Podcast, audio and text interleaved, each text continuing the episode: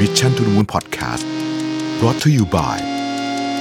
CRG Delivery หลากเมนูอร่อยสั่งได้ง่าย ๆ และสะดวกกับ 15 ร้านดังจาก CRG สั่งได้ครบจบในออเดอร์เดียว โทร 1312 CRG we serve the best food for you สวัสดีครับยินดีต้อนรับเข้าสู่ Mission to the Moon Podcast นะครับคุณอยู่กับรวิศ หาญอุตสาหะครับ วันนี้ผมจะชวนคุยถึงเรื่องกระบวนการทางความคิดนะครับ ที่น่าจะเหมาะสมกับการนำมาประยุกต์ใช้ในช่วงเวลาวิกฤตแบบนี้นะฮะผมเอาบทความมาจาก Harvard Business Review ชื่อว่า perfectionism will slow you down in a crisis นะครับซึ่งเขาก็พูดถึงกระบวนการการตัดสินใจแล้วก็เอ่อต้องใช้คำว่ากับดักทางจิตวิทยานะครับ ที่มนุษย์เรามีกันทุกคนนะฮะ เริ่มต้นบทความอย่างนี้ครับพูดถึงดรไรดรไมเคิลไรอันนะครับเป็น Executive Director ของ WHO นะครับดรไรอันก็จริงๆให้สัมภาษณ์ยาว แต่มีประโยคหนึ่งที่ที่ผมว่ามันมันจริงมากเลยในเวลานี้ก็คือว่า perfection is the enemy of good when it comes to emergency management นะก็คือว่าในการบริหารสภาวะฉุกเฉินเนี่ยบางทีเราไม่สามารถที่จะ ทำทุกอย่างให้มันสมบูรณ์แบบได้นะครับ mindset อันหนึ่งที่ leader ควรจะต้องมีในช่วงนี้นะฮะก็คือบอกว่าต้องต้องสามารถเขาใช้คำว่า make things up as they go ก็คือทำไปปรับไปทำไปปรับไป ซึ่งจริงๆมันคือคอนเซปต์ของ agility หรือหรือการทำงานแบบ agile แต่มนุษย์เราเนี่ยนะครับ ไม่ได้ถูกออกแบบมาให้ให้เหมือนกับเกิดมาแล้วเป็นเป็น agile มี agility เลยนะฮะอันนี้อาจจะ vary จากคนหนึ่งคนแต่ว่า โดยหลักแล้วเนี่ย ความสามารถในการปรับตัวไปเรื่อยๆเร็วๆแบบนี้คือเปลี่ยนปุ๊บทำงานไปโดยที่ไม่รู้ข้างหน้าคืออะไร แล้วก็เราก็ปรับแผนไปเรื่อยๆเนี่ย อันเนี้ยมนุษย์ส่วนใหญ่จะไม่ชอบนะฮะเขาอธิบายเหตุผลด้วยแบบนี้ครับบอกว่า จริงๆในการวิวัฒนาการเนี่ยตัว evolution เนี่ยมันทำให้สมองเราเนี่ยมีมีของสามอย่างนะครับ ที่เป็นที่เป็นตัวสำคัญในการตัดสินใจ อันที่หนึ่งเนี่ยนะฮะสมองเราเนี่ยถูกออกแบบมาให้ให้รับรู้กับพวก distraction ได้ง่าย เหตุผลที่ต้องเป็นแบบนั้นก็เพราะว่าเวลาเราอยู่ในพื้นที่ที่อันตรายครับ เช่นถ้าเป็นสมัยก่อนก็คือทุ่งสวานาบรรพบุรุษเราอยู่เนี่ย ถ้ามีอะไรโผล่มาจากพุ่มไม้เนี่ยอันนี้ต้องรู้เร็ว คือถ้าเกิดว่าเราเราไม่ sensitive กับ distraction พวกนี้เนี่ยเราก็จะตายนะฮะในในในอดีตเป็นอย่างนั้น หรือถ้าเกิดปรับมาในเป็น scenario ปกติเดี๋ยวนี้ก็จะเป็นว่า เวลามีรถหรือมอเตอร์ไซค์พุ่งออกมา แล้วเดินถนนอยู่เนี่ย เราก็จะมันก็จะ distract สมองเราได้เร็วมากนะครับ อันนี้เป็นสิ่งที่ถูกฝังอยู่ในสัญชาตญาณของมนุษย์เลยนะฮะอันที่สองเนี่ยเราเนี่ยมีจริง ๆ เราเป็นมี empathy อยู่ในสายเลือดเลยนะ คือเราเราถูกออกแบบมาให้มี empathy เยอะ ๆ อยู่แล้วนะครับ ซึ่งเดี๋ยวจะเล่าให้ฟังว่ามีทั้งข้อดีและข้อเสียนะแต่ empathy เนี่ยมันช่วยให้เราสามารถสร้าง สังคมขึ้นมาได้ ถ้าไม่มี empathy เนี่ยมนุษย์จะสร้างสังคมขึ้นมาไม่ได้นะครับ สุดท้ายสุดท้ายคือเรื่องของอีโก้ฮะอีโก้นี่ก็เป็นเอ่อต้องเรียกว่าเป็นกลไกปกติเลยแหละของการของการปกป้องตัวเองหรือว่า self preservation ในกรณีของอีโก้อ่าในยุคปัจจุบันเนี่ยที่เราจะเห็นมากๆเขาเป็นอีโก้ทางความคิด เวลาเถียงกันจริง ๆ แล้วเอ่อเราอาจจะไม่ได้อินกับเรื่องที่เราเถียงกันขนาดนั้นเพียงแต่ว่าเราจะพยายามพิสูจน์ให้อีกฝ่ายหนึงเห็นว่าเราถูก นะฮะใน conversation จำนวนมากก็มีแบบนั้น ทีนี้ในช่วงเวลา crisis แบบนี้เนี่ยไอ้ทั้ง 3 อย่างเนี่ยมันก็ท้าทายนะครับท้าทายว่าเราจะสามารถปรับมันให้เข้าสู่โหมดโหมดที่เหมาะสมได้หรือไม่นะฮะเราคุยกันทีละเรื่องเรื่องที่แรกคือ distraction นะฮะ distraction การทำให้เราควยเขวไปจากสิ่งที่เราทำอยู่ตรงหน้า คือความสามารถอันหนึ่งที่ที่จะต้องมีเยอะหน่อยในช่วงของวิกฤตก็คือความสามารถที่เขาเรียกว่าเป็นการ zoom in zoom out นะฮะ zoom in zoom out เนี่ยคือ zoom in ก็คือลงมาในดีเทล zoom out คือมองเห็นภาพใหญ่นะครับแล้วก็ทำแบบเนี้ยกลับไปกลับมาได้นะฮะต้องเล่าอย่างนี้ก่อนว่า ในช่วงเวลาที่เป็นวิกฤตแบบนี้หลายท่านน่าจะเห็นด้วยนะครับว่าเรามีข้อมูลข่าวสารเข้ามาเยอะมาก ไม่ใช่เฉพาะข้อมูลข่าวสารที่เกี่ยวข้องกับโรคหรือเศรษฐกิจเท่านั้น แต่ว่ามันเป็นข้อมูลข่าวสารในองค์กรเองก็เยอะนะฮะประชุมก็เยอะ อีเมลก็เยอะอะไรก็เยอะไปหมดเลยนะครับ อันนี้เป็นอาจจะเป็นสาเหตุหนึ่งที่ทำให้รู้สึกคนรู้สึกว่าเออตอนนี้ช่วงเนี้ย work from home เนี่ยเหนื่อยจังเลยนะครับเพราะว่าเรื่องมันเยอะจริง ๆ นะครับ ทีนี้เวลามันมีเรื่องเข้ามาเยอะๆเนี่ย เราจะเรียกมันว่า information overload ก็ได้นะฮะ information overload เนี่ยทำให้เรา distract ได้ง่ายนะครับ ทีนี้พอเราถูก distract ได้ง่ายเนี่ยนะฮะมมันมันก็จะกลับมาโฟกัสกับอะไรบางอย่างยาวๆเนี่ยได้ยากขึ้นนะฮะ ต้องเข้าใจอย่างหนึ่งว่าคำว่า agility หรือหรือความสามารถในการปรับตัว ไม่ใช่การกระโดดจากเรื่องหนึ่งไปเรื่องหนึ่งกลับไปกลับมาแบบแบบแบบที่เราทำตอนเราถูก distract จากอีเมล จากโทรศัพท์จากอีเมลจากโทรศัพท์แบบนี้ไม่ใช่ agility นะ agility มันคือความสามารถในการในการปรับแผนปรับตัวไปเรื่อยๆนะฮะทีนี้เราจะต่อสู้กับ distraction ที่มาทำลายคุณภาพงานหรือว่าทำลายการตัดสินใจของเราในช่วงนี้ มาก ๆได้ยังไงนะครับเขาบอกว่าเราต้องฝึกสิ่งที่เรียกว่า mental mental agility ขอไปนะฮะ mental agility เนี่ยมันประกอบไปด้วย 2 ส่วนก็คือความสามารถในการ shift ระหว่าง focus และ awareness สองส่วนเนี้ยใครก็ตามที่สามารถทำแบบนี้ได้นะฮะ shift focus และไป awareness ได้เนี่ยก็จะเรียกได้ว่าเป็นคนที่มี mental agility นะครับ awareness เนี่ยมันคือเรื่องอะไรคำว่า awareness เนี่ยมันคือ awareness ของเรื่องภาพใหญ่ ๆ ขององค์กรนะฮะอนาคตนะฮะ การเปลี่ยนแปลงที่กำลังจะรอเราอยู่เป็นต้นนะครับ awareness เนี่ยทำให้เราเห็นและสามารถประเมิน สภาพแวดล้อมรอบๆตัวเราได้นะครับเป็นการมองภาพใหญ่ขององค์กรซึ่งซึ่งก็สำคัญมากมาก ๆ เลยตอนนี้ ในขณะเดียวกันนะครับ ก็ยังช่วยให้เราสามารถที่จะแยกสิ่งที่เรียกว่าเป็น noise กับ signal ก็คือของสำคัญกับของที่ไม่สำคัญ ผมเสริมให้ด้วยแล้วกันว่า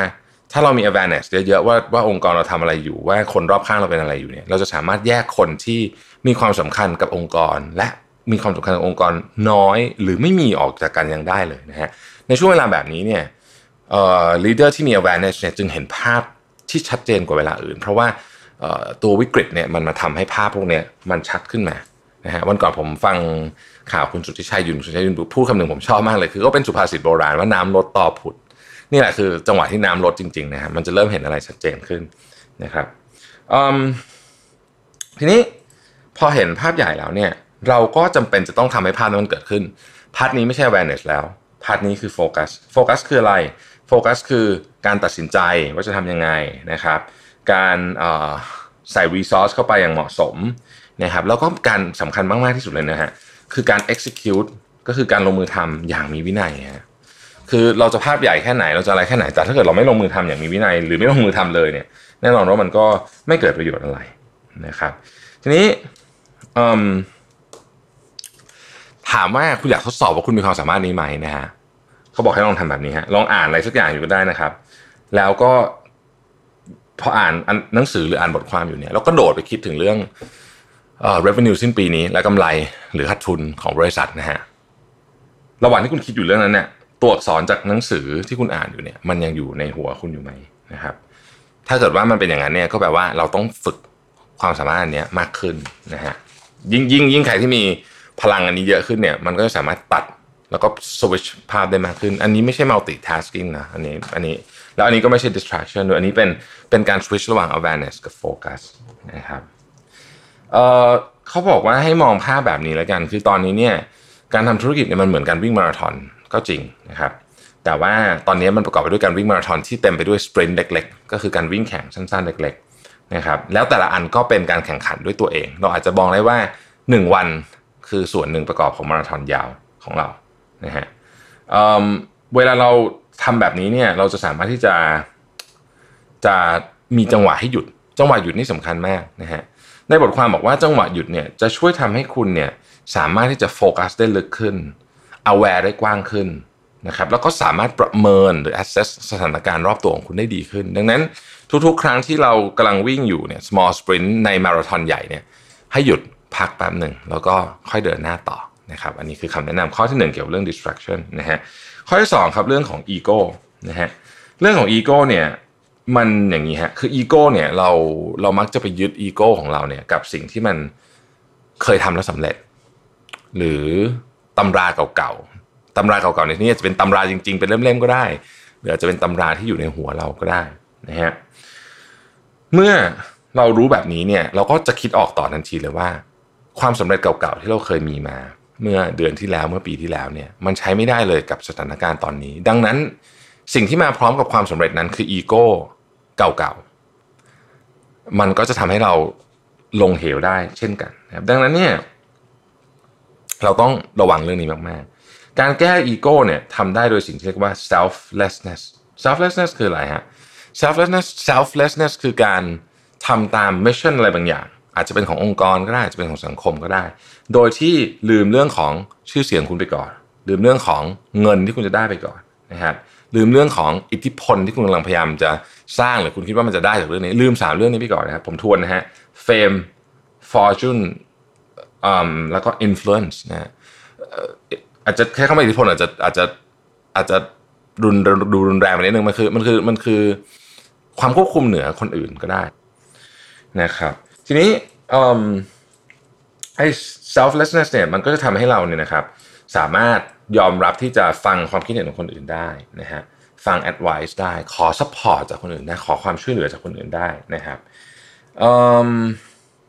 ยกตัวอย่างความ selflessness ใน situation แบบนี้นะในเคสนี้เขาบอกว่ามันมีบริษัทชื่อ Ginkgo Bioworks นะครับเขาให้บริษัทอื่นนะบริษัทอื่นเนี่ยที่อาจจะเรียกว่าเป็นคู่แข่งเนี่ยนะครับ เข้าถึงข้อมูล R&D ของเขาเพื่อที่จะทำให้การพัฒนาและวิจัยวัคซีนเนี่ยเร็วขึ้นกว่าเดิม เพราะว่าเรื่องนี้มันเป็นอ g e n d a ของมนุษยชาตินี่ก็เป็นคำว่า selflessness อย่างหนึ่งนะฮะสิ่งที่บทความที่เขียนไว้คือ คุณต้อง balance ระหว่าง selflessness เนี่ยคือความเสียสละหรือความไม่เห็นแก่ตัวเนี่ยนะครับ กับ self confidence ได้ คือความมั่นใจนะฮะทีมของเราต้องรู้สึกได้ว่าเรามี strategy ไม่ใช่ว่าเราฟังความคิดเห็นตลอดเวลา แต่เราเราฟังคนนู้นทีก็เอ็นไปทางนี้ที ฟังคนนั้นทีก็เอ็นไปทางนี้ทีนะฮะแล้วแบบนี้คนจะงงนะเพราะฉะนั้นเราจะต้องมีความที่จะสามารถที่จะทำให้ยังไงก็ได้เรารับฟังด้วยในขณะเดียวกัน เราก็เดินหน้าอย่างมั่นใจ ด้วยนะครับ เพราะในเวลาแบบนี้เนี่ย